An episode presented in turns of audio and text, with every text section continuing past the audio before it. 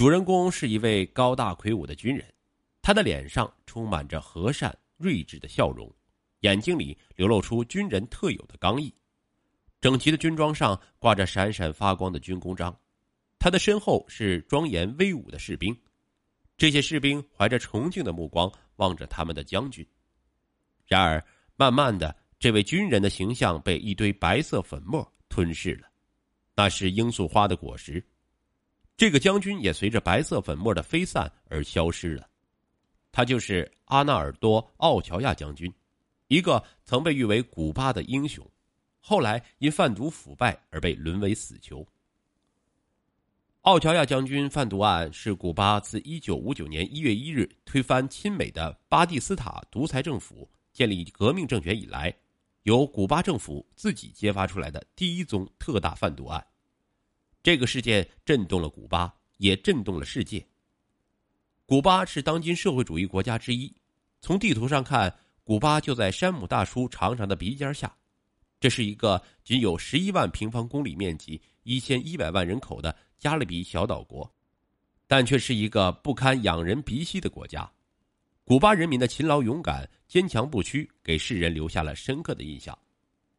古巴中有个潘多拉盒子，打开它，幸福和痛苦、成功和灾难便会相伴而来。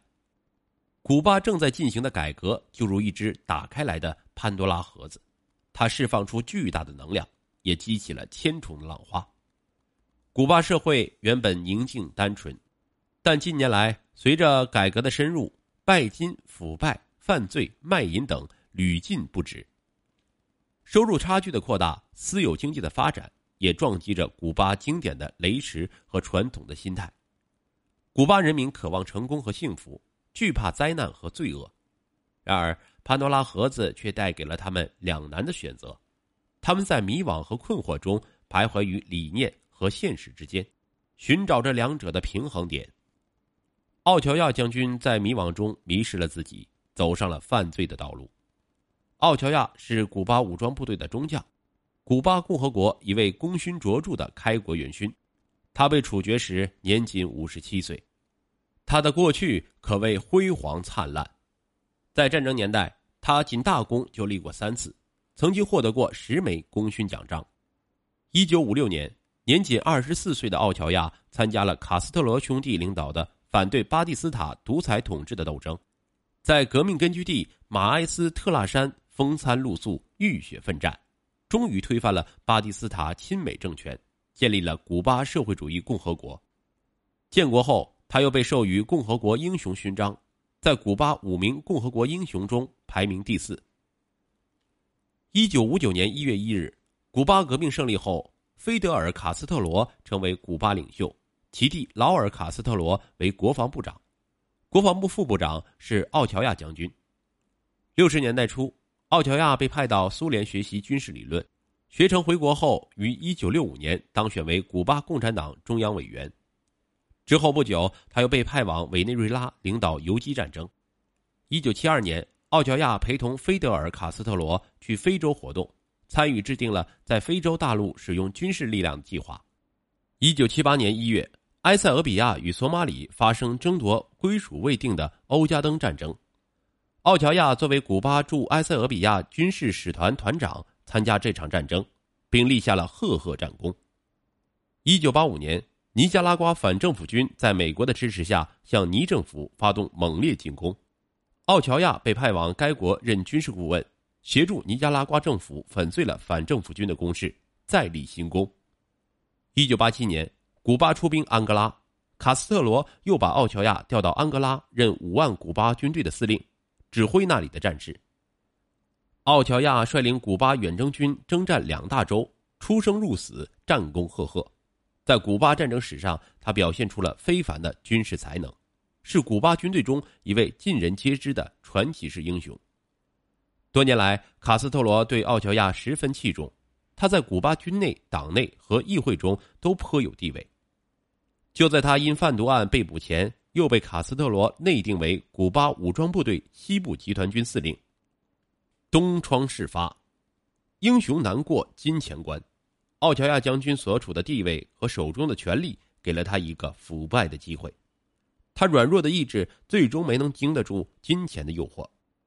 权力是产生腐败的一个重要条件，如何制约权力以杜绝腐败，是每一个国家的执政党和领导人都应深思的问题。这是奥乔亚贩毒案带给我们的深深的思索。走私贩毒问题是现代人类社会的一大顽症。自二十世纪中叶以来，贩毒活动越发猖獗，给人类社会带来的危害也越发增大。为打击走私贩毒，世界各国都采取了严厉的措施，古巴也概莫能外。过去，古巴未曾发现过政府官员走私毒品，但是八十年代以来，有关古巴政府官员与国际贩毒网有染的传闻不绝于耳，这引起了古巴领导人卡斯特罗的警惕。他认为不能排除古巴官员与贩毒分子合作的可能性，一定要对走私贩毒的官员施以严厉制裁。但苦于没有任何线索。一九八九年四月二十四日，贩毒分子终于露出了蛛丝马迹。古巴情报机关突然截获到一个奇怪的无线电信号，经过破译，发现这是从古巴发往哥伦比亚和美国的联络密码，内容与国际贩毒集团有关。要知道，南美洲的哥伦比亚是世界上最大的毒品走私集团基地之一。臭名昭著的可卡因犯罪集团麦德林卡特尔的大本营就设在哥伦比亚的麦德林城，而美国是世界上最大的毒品消费国，贩毒集团每年都要通过各种渠道把大量的毒品贩运到美国。这个无线电信号引起了卡斯特罗的高度重视，卡斯特罗立即指示内政部组织调查小组，对这一可疑情况进行秘密侦查，他亲自出任调查小组的组长。经过一段大海捞针似的调查，调查人员终于发现了一些可疑的情况。这就是自安哥拉归国的奥乔亚将军那与自己的工资收入不大相称的奢侈生活。根据南部非洲停战协议，古巴于一九八九年四月开始从安哥拉撤军。当时在安哥拉担任古巴驻军司令的阿纳尔多·奥乔亚中将奉调回国，由于军功显赫。回国后，奥乔亚立即被卡斯特罗内定为古巴西部集团军司令。该集团军的武器装备和作战能力在古巴军队首屈一指。他负有保卫首都哈瓦那和美国隔海相望的西部地区的重任。奥乔亚得知这个任命后，得意忘形，夜不能寐。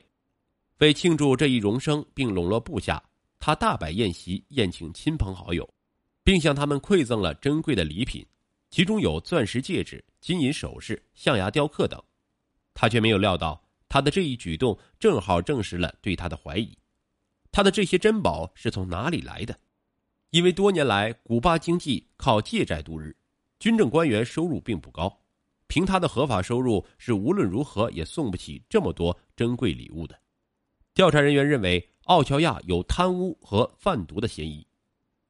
这些虽然引起了调查小组的怀疑。但调查组却不敢轻率从事，因为奥乔亚毕竟是战功赫赫的英雄，是卡斯特罗的亲密战友。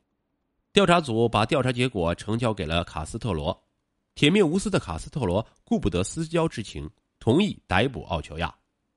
而心怀鬼胎的奥乔亚，由于迟迟没有得到正式任命书，疑心东窗事发，决定逃出古巴，但他迟了一步。一九八九年六月十二日。奥乔亚奉命参加一个隆重的军人庆典活动时，突然被捕。同时被捕的还有他的亲密助手豪尔赫·马丁内斯上尉及他的十二名古巴高级军政官员。奥乔亚终于从战场走上了审讯席。坐在审讯席上的奥乔亚没有了往日的八面威风，而是神情沮丧，面色憔悴。也许他已经预料到自己的可耻下场了。奥乔亚对其罪行还有些吞吞吐吐，犹抱琵琶半遮面，妄图蒙混过关。但其助手马丁内斯为了逃脱严厉的惩罚，争取宽大处理，对他们的罪行供认不讳。这样，奥乔亚的犯罪过程彻底展现在世人面前。这个过程是令人吃惊的。